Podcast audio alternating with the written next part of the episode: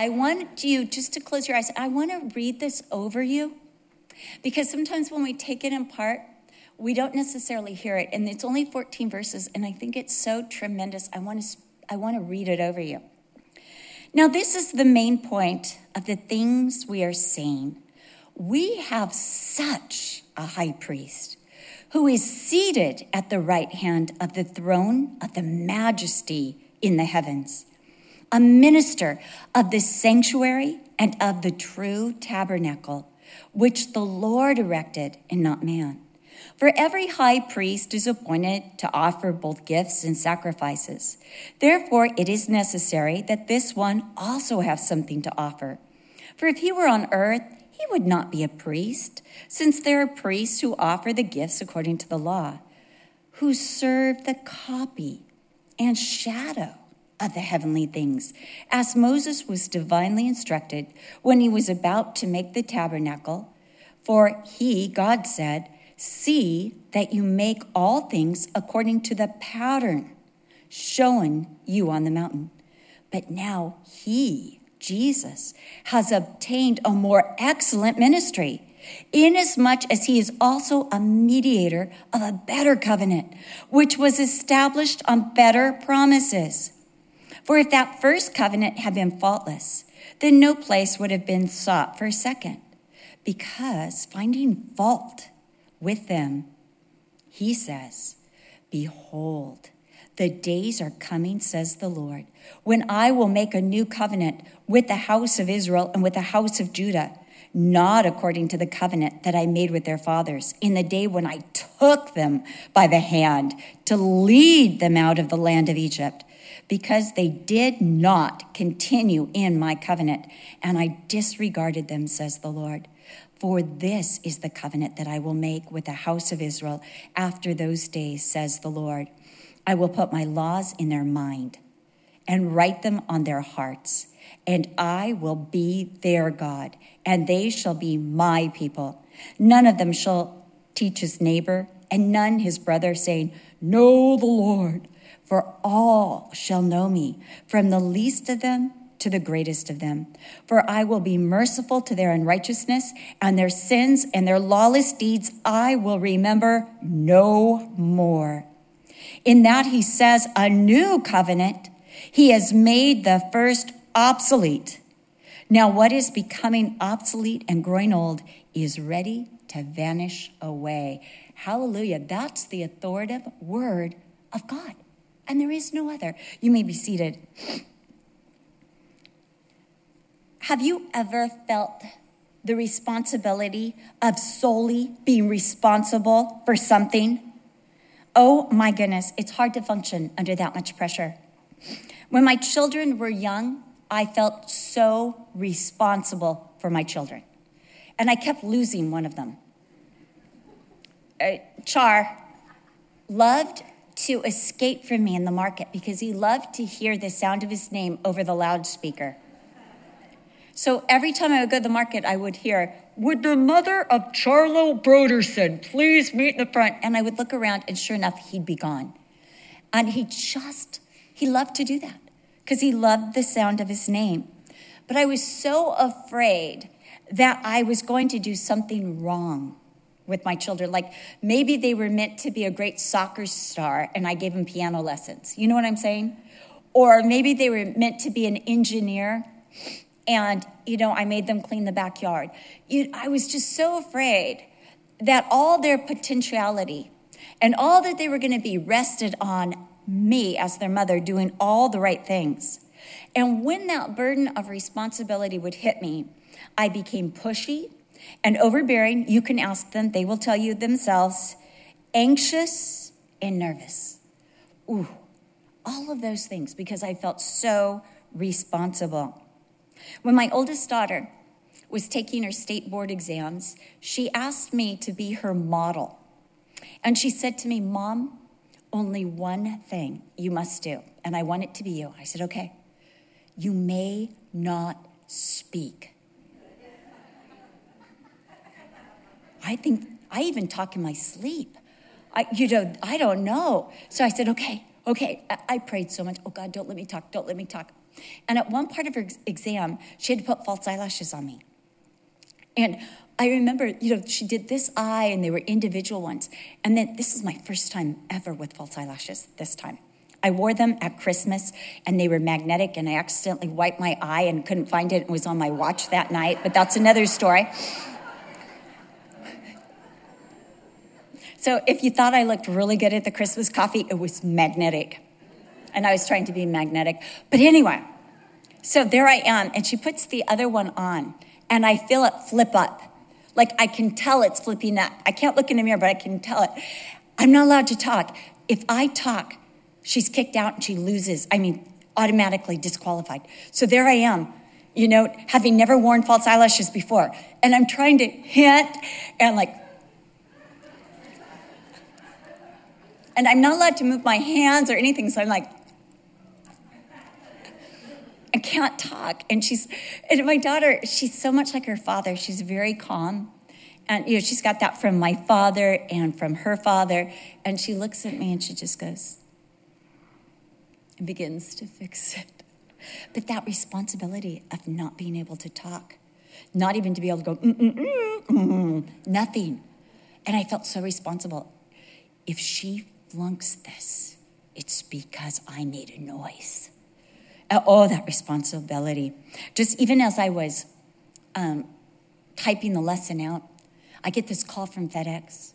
And they're like, You've got a package coming tomorrow. We need to make sure somebody's there all day. So I'm like, Oh, great, I'm here all day. And then I hung up, and it was a package that I thought was for Dave and Nancy Sylvester, who live in England, who said to me, um, We have packages arriving at your house. I said, No problem. But then they were leaving. They left on Wednesday for England. This is Tuesday. And I'm like, This is not a problem. When I remembered I had a lunch date, I had no sooner hung up than I was like, Oh, I supposed to to lunch, and I had planned this lunch date like two months before. And all of a sudden, I felt so responsible for this package and for the FedEx and for Dave and Nancy's welfare and everything that would go on in their life. And I was like, wow, I'm just thinking about responsibility. And I'm writing about responsibility. And I've got an added responsibility. I started to get so nervous. I sent them a text and I said, look, I can't be here between the hours of 11:30 and 1:30. I don't know because they said the package is coming and somebody has to be here. And I don't want to miss this because I know you guys are going to England. So they said, Don't worry, we'll come over. But they were running late. And I just missed them. And I was praying that the FedEx person didn't come because they give you that yellow slip and then you have to find FedEx someplace and then they have to find your package. And What if they can't find it in time for their flight? So they come over to my house. And while they're there, Dave decides just to track this package, only to find out it was something I ordered for my grandson's birthday that had been delivered the day before up in Santa Rosa. But that sense of personal responsibility. You see, the old covenant that God made with Moses and the children of Israel carried this incredibly heavy sense of responsibility. It was like a business contract. And both parties signed, and it had conditions and responsibilities, consequences, deadlines, and standards. And it was heavy because if you didn't keep your part, there were consequences. You agreed to this. It contained both blessings and curses. And it was absolutely binding. Right behavior would result in blessing, wrong behavior would result in curses and exclusions. In the Bible, we find that God is a covenant making God. He makes these agreements, He makes these contracts with men. He made a covenant with Adam in Genesis 2 16 through 17, and He said, Adam, you are so blessed you can eat of any tree in this garden, and you may eat as much as you want, and you may eat any time you want. And there's only one prohibition do not eat of the tree that's in the middle of the garden. Because, because there's a consequence to eating of that tree. In the day that you eat it, you'll bring death into your life. You will surely die.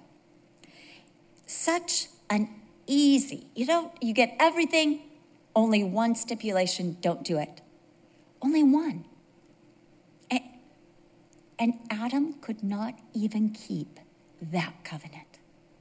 Just one stipulation all the fruit, all the peace, all the joy, and he had a perfect wife, almost, till she met Satan, typical.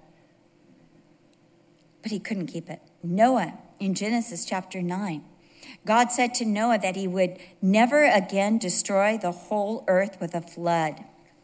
And he put a bow in the heavens as a sign of his covenant. Now, when you read the word bow, it's talking about a bow that shoots an arrow. And this bow that God put in the sky, it comes after a storm, and sometimes even during the storm. And it's a variegated colors. And it proves to you that the sun is shining still, that the sun is the greater reality. It's greater than the storm. And I believe the colors show God's mercy, how vast, how variegated, how it just stretches over the sky and the expanse. But something else that's interesting is the foreshadowing of this bow because God says, I won't destroy you or the earth. But the bow is actually pointed so, should an arrow be put into it, it would shoot towards heaven. It would shoot the only begotten Son of God rather than man. In Abraham, God made a covenant, Genesis 15. And as a sign of the surety of this covenant he made, he told Abraham to gather a three year old heifer, a three year old female goat, a three year old ram, a turtle dove, and a young pigeon. And they were all cut in half. And what that signified was if this contract, whoever broke the contract, that would be their fate. They would be cut in half. And there's a path between these animals. And the parties would start on one end of the sacrifices. This is how an Old Testament covenant or how they were made in the ancient times in the Middle East.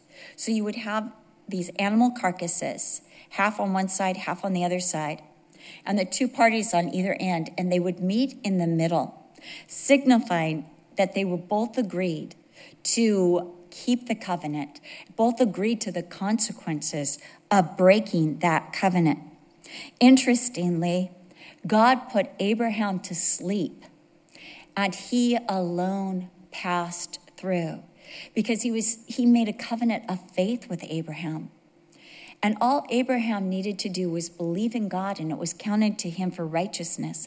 But God said the consequences will all be against me if I fail to do everything I've promised.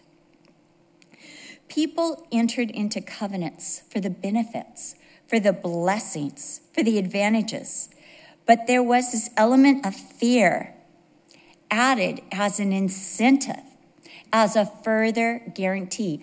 I don't know if you used to do this, but you would uh, cross my heart and swear to die, stick a needle in my eye if you didn't keep your word when you were eight years old. Do you remember? I mean, no, I never did that, Cheryl. Well, I'm sorry, I did. I was a sinner. But you know, those the idea is I, I really mean this. This is so true. You can bank on this, you can count on this. Israel's covenant was a mosaic. The national covenant was a mosaic covenant found in Deuteronomy 29. It was a conditional covenant. The blessings were conditional. It was if you obey, if you follow, if you cling to the Lord your God, if you adhere, if you observe these sacrifices, if you celebrate the feast, if you do not allow any idolatry in your lives or the land, then God's blessing, then God's presence, then God's prosperity then God's victory for you. But it also came with curses. And there's a whole chapter on curses that began with the absence of God's presence and the anger of God. And even though Israel had the incentive of God's blessings and the incentive of God's curses, they were unable to keep the covenant. In fact, they sought out and served other gods. They ignored and even lost God's laws. They suffered the consequences of a broken covenant. They lost the land. They went into exile and they were oppressed by their enemies. Yet Israel constantly sought to go back and under the old covenant, but they never could fully meet the conditions. And so, what they did is they tried to make it on their own conditions. The Pharisees tried to um, lessen and, and change and alter the laws just enough so they could fulfill, so they could meet them. But through Jesus Christ, God offers a new covenant, not just to Israel, but to the world. Good will toward man. These angels were announcing a new covenant, a new agreement to man through Jesus Christ. It was a binding agreement. And in this, Jesus would meet all the conditions. He would take full responsibility for the covenant. He would be the righteousness required for a covenant or an agreement with God. But he would also pay the penalty of anyone who broke that covenant, that the covenant might be secure to anyone who entered it. In Hebrews chapter 8, the writer begins to reveal the superiority of the covenant we have through Jesus the Messiah. Now, I know in the book of Hebrews, the word Christ is used frequently. And people tend to think that Christ is Jesus' last name. Just like my last name used to be Smith, and then I got married and it changed to Broderson. But Christ is not Jesus' last name, it is his title. And a better rendering for our understanding is Jesus the Messiah, Jesus the Anointed One.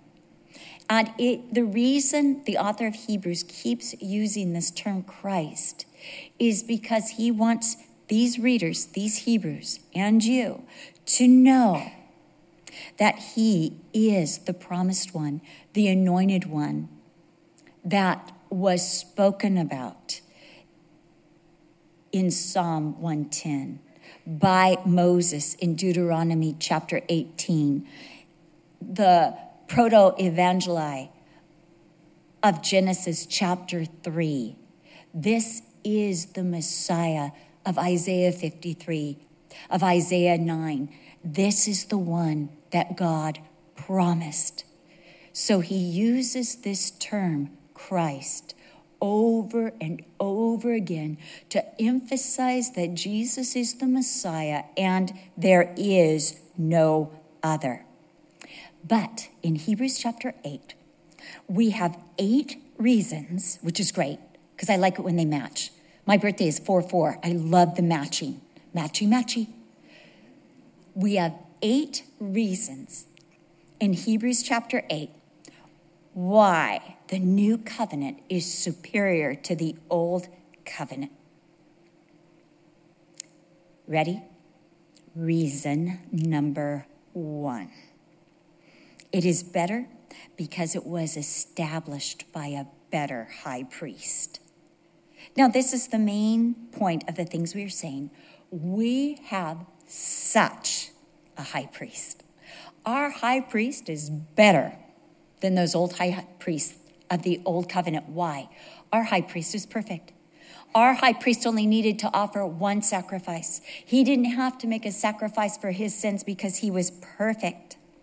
But our high priest is better because he is seated at the right hand of the throne of the majesty in the sanctuary. Our high priest is seated. We will, um, when we get together again and we go into chapter 9 and we look at the furnishings in the tabernacle, you will see that there are no chairs in the tabernacle or the temple. The priest was never allowed to sit down, signifying that his job would never be done. There was no sacrifice that could totally amend or cover. He had to constantly be at work. But Jesus is seated, which shows the completion, which shows the perfection, which shows the acceptance of his sacrifice, of what he has done. He is seated. The high priest had to always keep the lamps burning, the showbread fresh, the incense lit, and the daily sacrifices maintained. But Jesus is the light of the world. He is the bread of life. He is the fulfillment of every prayer, and He is the ultimate sacrifice. He is at the right hand of the majesty in heaven. We're still on reason one. It's not just that he's seated, it's where he's seated. He is seated in the place of honor, the place of favor, the highest position possible. So, reason number one our high priest is superior, therefore, our covenant is superior. Two, it was established in a superior place verses 2 and verses 4 through 5. He is a minister of the true tabernacle which God erected and not a man. Verses 4 through 5. For if he were on earth, he would not be a priest, since there are priests who offer the gifts according to the law, who serve the copy and shadow of the heavenly things, as Moses was divinely instructed when he was about to make the tabernacle. For he, God said, See that you make all things according to the pattern or the template shown you on the mountain. Jesus served and brought his sacrifice to the original, the authentic, the eternal, the real sanctuary of God. The earthly tabernacle was just a copy of the heavenly reality. And it was made according to a pattern or the blueprint or the template of the one in heaven. God said, Moses, I'm going to give you an earthly blueprint, a reproduction, so to speak, of what the heavenly reality is. The high priest would offer the sacrifice on the bronze altar outside the tabernacle or the court of the tabernacle or the court of the temple. Once a year, the blood of, of this sacrifice, first one for himself, then for the people, he would take that into the holy place walk through the holy place into the Holy of Holies, the second chamber of the temple or the tabernacle. He was only allowed to go there on Yom Kippur or the Day of Atonement. No other time. In fact, Moses said, um, God said to Moses, I want you to tell Aaron, don't try to go into the temple, uh, into the Holy of Holies of the temple or the tabernacle any other time. The high priest may not go into the Holy of Holies whenever he feels like it. That's a paraphrase. He can only do it once a year and not without a sacrifice. Never could a high priest enter the Holy of Holies without a sacrifice one for himself and one for the people. So he would take the blood that was offered on the altar and he would bring it in and he would sprinkle it on the Ark of the Covenant. Now, something else right outside the curtain, this thick curtain that blocked the holy place from the holiest of all, this thick curtain, there was an altar of incense. And, it was just right there. So the incense would actually permeate and go through into the Holy of Holies. And the priest every day had to keep incense burning. And we'll get into the typology of that next time we meet. But for today, this is what I want to say. When the priest would enter the Holy of Holies, the smoke of the incense would go and fill up the Holy of Holies, this little chamber, so that the priest could not even see what he was doing. He would go in and sprinkle. He couldn't even see, it was obscured. And he only did this once a year and it was obscured, and he had to come in with the two sacrifices and come out. But Jesus took the blood that was spilled on the cross, that was shed on the cross, and he took it up to heaven. And he went into the Holy of Holies, the throne room of God, the one we read about when we read Hebrews 4, verse 16. He took that blood, just the blood spilled, the blood for the people, because he was already righteous. He took that righteous, precious blood right into the Holy of Holies, God's throne room, of which the Holy of Holies on earth was just a shadow, was just made in the pattern of. And he presented that blood and sprinkled it before the throne of God. And it was accepted, and it was applied, and it atoned for every sin. That's reason number two why our covenant is better. It went to the place that availed the real, the real throne, the real holy of holies, the place where the cherubim constantly, remember in the Holy of Holies on earth, there were two angels that sat above the ark. But we know that there are cherubim in the true Holy of Holies that never cease saying, Holy, holy, holy is the Lord. The one on earth had gold cherubim that couldn't speak, they were just shadows, just replicas of the true seraphim that constantly glorify and praise the Lord. So it took place in a it took place in a superior throne room. Reason number three it was established by a better gift and a better sacrifice. He had something, according to verse 3, superior to offer. Just even as the high priest brought in the blood of goats or of lambs, Jesus came in with a gift but it was a superior gift. Therefore, it is necessary that this one also have something to offer. Jesus came with the superior offering, his own blood. But we're going to get more of that in Hebrews 9 and Hebrews 10. Why this sacrifice is superior. Right now, we're just on covenant. Jesus offered to God his perfect, sinless, righteous, powerful blood. Even as we sang, there is power, power, wonder working power in the precious blood of the Lamb. I never met my grandpa, my dad's dad. I never met my mom's dad. I never met anybody. No, I uh, knew my grandma for four years. That's, but I, you know, I never knew my grandpas or really knew my grandmas. But I was told about my grandpa. And when he got saved, he, he just came running and like bursting into the kingdom. Jesus became his everything.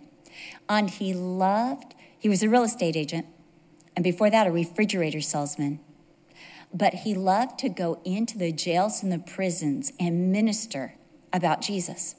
And as he would go through, he would go in the cell blocks between the cells, inviting all of the prisoners into the chapel for the service.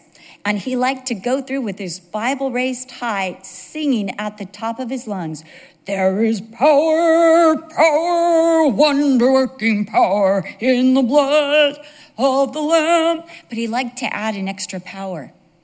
There is power, power, power in the blood. And my dad told me he gone a couple times with his own father. And he loved to do that. And sometimes he'd even do the Bible along the bars, like, there's power, power. So many of those convicts got saved. And my grandpa would say, when you get out and the Lord emancipates you and frees you by the blood of Jesus, come to my house for dinner. And they would. And my dad had more interesting stories about some of the men who my grandmother fed at that dinner table. And oh my goodness, in fact, to this day, I know how to break into a house because of uh, one of the men that visited at uh, that dinner table because my dad, he taught my dad and his brothers how to break into any house because he had formerly been a thief.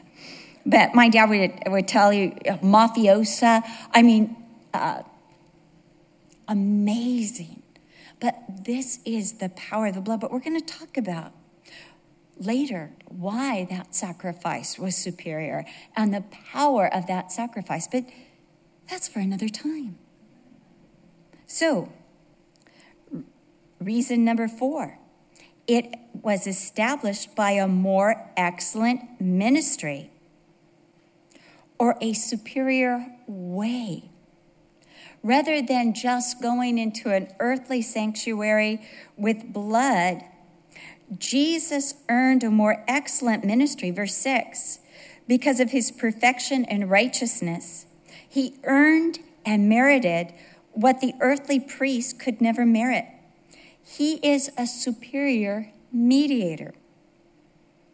What he did and how he did it, taking it all the way to the heavenlies, doing it by way of a cross rather than a bronze altar, is superior. He is a superior mediator because he knows and accomplishes what pleases the Father. He knows exactly what the Father wants and he accomplishes it. He knows exactly what man needs and he provided it. Reason number five it's a better covenant because it has better promises. Verse 6. The promises are assured or guaranteed through Jesus. The Old Testament covenant, they were all conditional. If you, if you, if you, if you. But this is not conditioned on our behavior. He bore the responsibility of our behavior. He already acted out the righteousness we were supposed to live. He did it. He met all the requirements of the law so that all that is required of us is faith in his righteousness, faith in his sacrifice, faith in the work he accomplished. And then all the promises become ours, as it says in 2 Corinthians 1:20, for all the promises of God in Jesus are yes and in Jesus, amen, or so be it, it is so, to the glory of God through us. All of the promises now are available. You can read a promise in Isaiah, and sometimes we go, oh, that was for Israel. No, it's now for you because of Jesus. He met the condition, and now it's yours. You can put your hand, you can say, Lord, I want this. Lord, I need this. You can write your name as a recipient of that promise because of Jesus. And that's why it's a better covenant. Because not only does it contain those promises, but the promises are guaranteed, they are sure. Number six, it's a better covenant because it is a faultless covenant. God promised this new covenant through the prophet Jeremiah and also through Ezekiel because God found fault with the first covenant. It wasn't working. It didn't work because Israel was unable to live up to their contractual obligations. They couldn't do it. God even tried to force Israel to comply. It says in verse 9 that even to bring them into the covenant, he had to grab them by the hand and he had to lead them across the Red Sea. Israel did not want to go. God had to make the situation in Egypt so unbearable that Israel didn't have a choice. But even then, scripture tells us that they were always going back to Egypt in their hearts. They might not have been in the land of Egypt, but Egypt was still in their hearts. And because of the inadequacy of Israel's behavior, there had to be many many, many sacrifices. But God spoke of this new covenant in Jeremiah 31 31 through 32. Behold, the days are coming, says the Lord, when I will make a new covenant with the house of Israel and with the house of Judah, not like the covenant I made with their fathers when I took them by the hand to lead them out of the land of Egypt, because they did not continue in my covenant and I disregarded them, says the Lord. The fact that God said he was going to make a new covenant showed the inadequacy of the Mosaic covenant. So, reason number seven better results or better benefits. This offers better benefits. How many of you have, don't raise your hand, this is a rhetorical question. How many of you have refinanced your house? And why did you do it? Because they offered you a better payment, a lower interest rate, or that you would pay it off sooner. So we refinance because we want the better deal. And we realized, oh my goodness, I, I remember one loan where when we bought our first house, interest rates were at 9%. Now you can get a 4%, and that's really good. They're going up right now. I think they're 5%. But for a time, I remember they were offering loans at 2.9%. And that's the time to refinance, get the 30 year loan, and they keep offering you other loans. You're like, I don't think so. I like this payment because it includes my taxes and insurance. I love that. But this, this has better benefits the benefits. God says, I will put my laws in their mind and write them on their hearts, and I will be their God, and they will be my people. None of them shall teach his neighbor, and none his brother, saying, Know the Lord, for all shall know me, from the least to the greatest of them, for I will be merciful to their sins, and their lawless deeds I will remember no more. So let me give you four reasons or four better benefits of this new covenant. One, it's internal. The first covenant was external had to do with behavior and activity. But this one is written in our minds. Why? We read in Judges 3 7, 1 Samuel 12 9, Psalm 78, verse 11, Psalm 106, 13 and 21, and Hosea 2 13, and even more verses, that Israel forgot their God. They're always forgetting. It was like, I have a God. V8. They forgot that they had a God. Can you imagine forgetting God? They forgot that they had a God. Years ago, I had um, four children. I just had my fourth child, and I went to Knott's Berry Farm with my parents and um, with my sister and her siblings and Brian. And it was one of these things that Brian said, I'll take the older kids. And he went off. And my mom said, I'll take the, you know, the toddlers. And she and my sister went off with the toddlers. And I had just uh, my daughter, Kelsey, my father, my, my nephew, who was about three at the time, and Braden in a stroller, who was six weeks. And dad said, Let's go to the petting zoo. I said, Yes. You know what I did? I parked the stroller and I ran in with Kelsey and my dad and my nephew. And I'm sitting there going, something feels wrong. I feel like I'm missing something. You know, something feels wrong. And I'm, I'm there, we're looking at turtles, we're looking at lambs at Knott's Berry Farm for a good 20 minutes. And all of a sudden I remember, I have a baby. I have a baby in a stroller. I ran out of that petting zoo so fast. My dad's looking at me like, What kind of mother are you? I ran out, there he was, just sleeping in the stroller. I mean, he could have been taken so easily.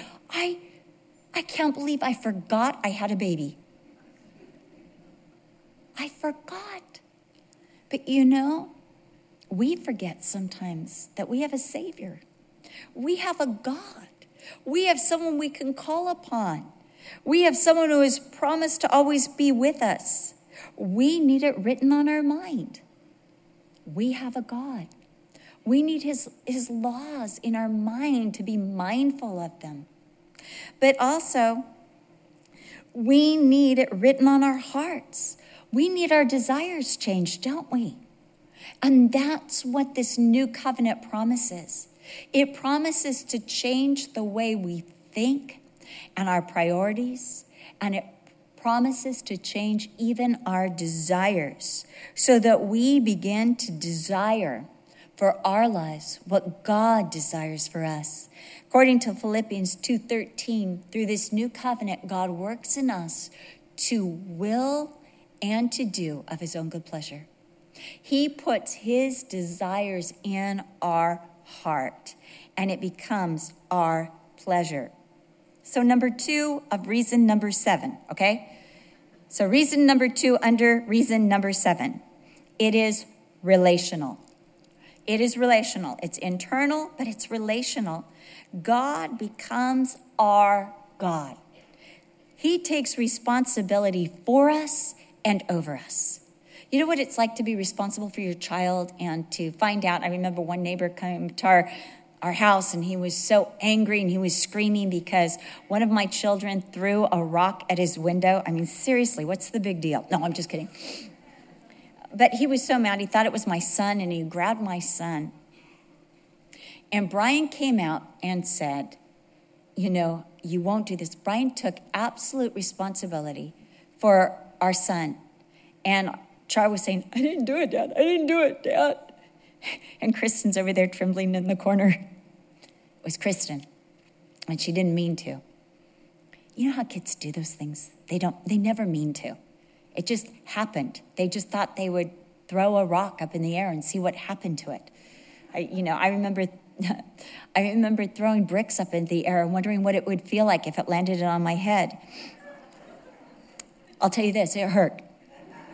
I went in and my mom said, I'm all cut up. And she said, What happened to you? And I said, I was throwing bricks up in the air to see what they'd feel like when they hit me. And she's like, You stupid child. It was just the first thing that came out of her mouth. Like you've never said anything like that, right? No, we're just perfect moms. Oh, you darling. That wasn't so wise. No,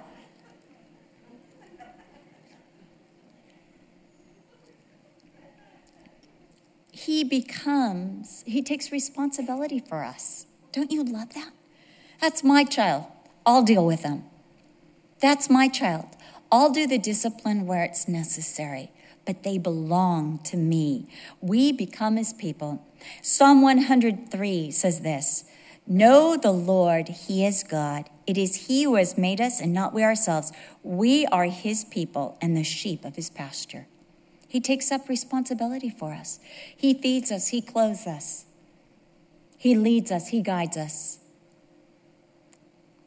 Psalm 144, verse 15 Happy is the people whose God is the Lord. Now, reason number three, under reason number seven, it is personal. Don't you love this? No one has to say to you, Know the Lord. God personally reveals himself to all those who call upon him. You don't have to go to a mediator and say, Pray for me. You can go directly to God and pray. You now, because of Jesus Christ, have access to the holiest place of all. And you can go in with absolute boldness to the throne of grace and obtain mercy and grace to help in whatever time of need you're in. Hebrews 4, verse 16. You don't need an earthly priest to mediate. You don't need a prophet to tell you. You have a personal relationship with God. And he says, and I will, they will all know me from the least on earth to the greatest on earth.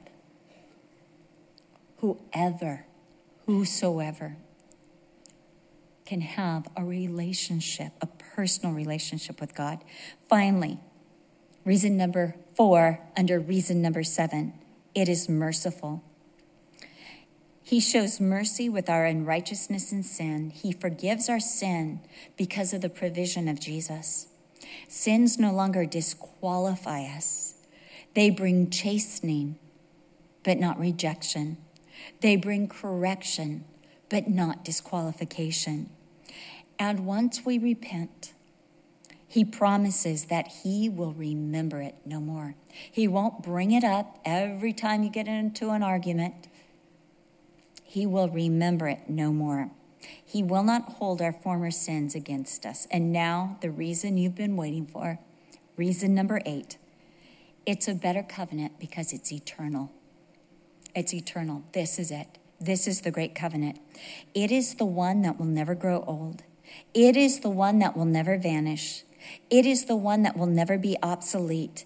It has been established forever. Isn't it a joy to know that this is the covenant that Jesus has established with God for us?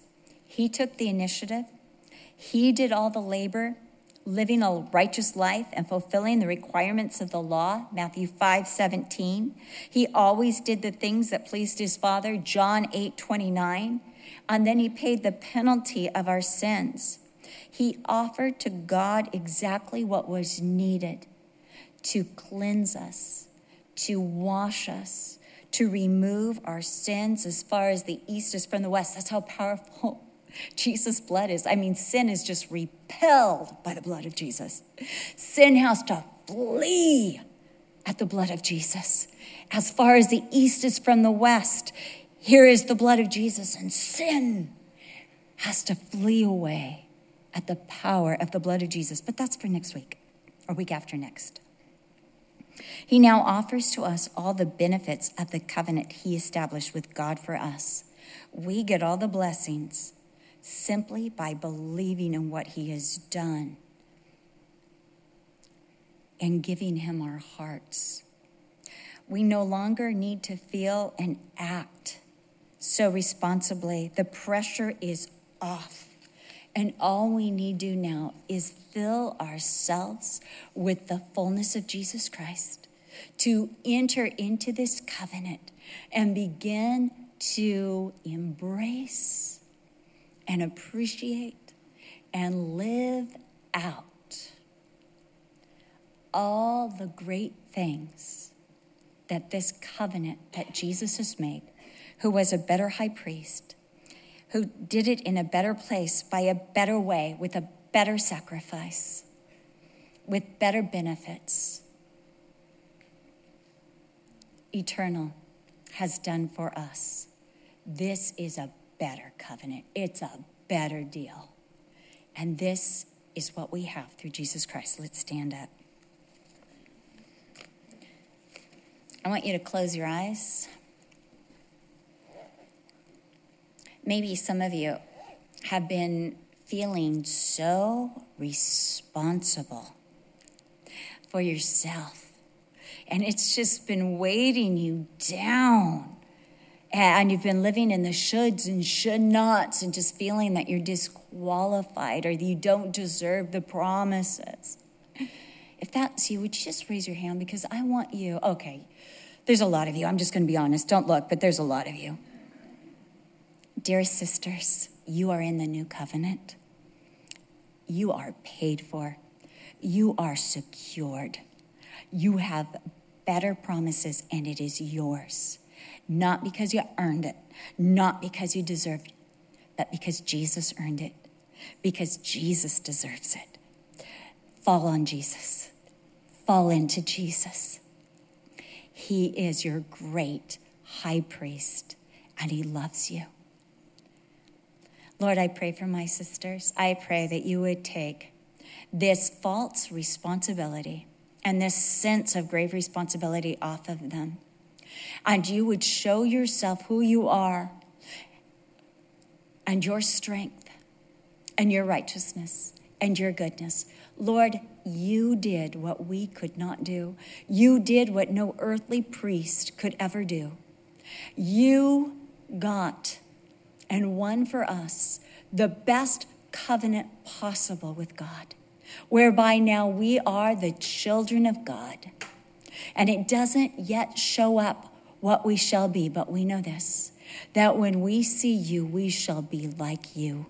For we shall see you face to face, and in that our heart rejoices. God, I pray that you would bless my sisters, that you would speak to them. Lord, the glory of the covenant. They are bound to you through Jesus Christ, and it is good and it is well. It is well with their soul. We thank you in Jesus' name. Amen.